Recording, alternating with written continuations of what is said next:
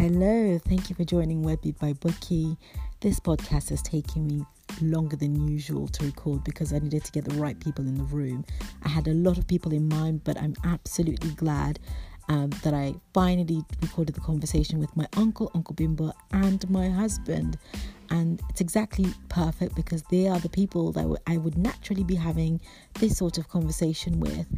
The context of the mood is fire. The poem is on the website um, and the audio and the words. So please go and listen to it and then come back to the podcast.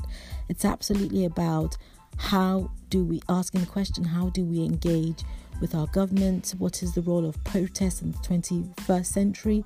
What does that look like and how can it be more effective? Um, so, really, really ripe for this time. Um, you don't have to agree. Listen to the conversation. I learned a lot. It was really useful. I hope it sparks conversations. Comment and let me know what you think.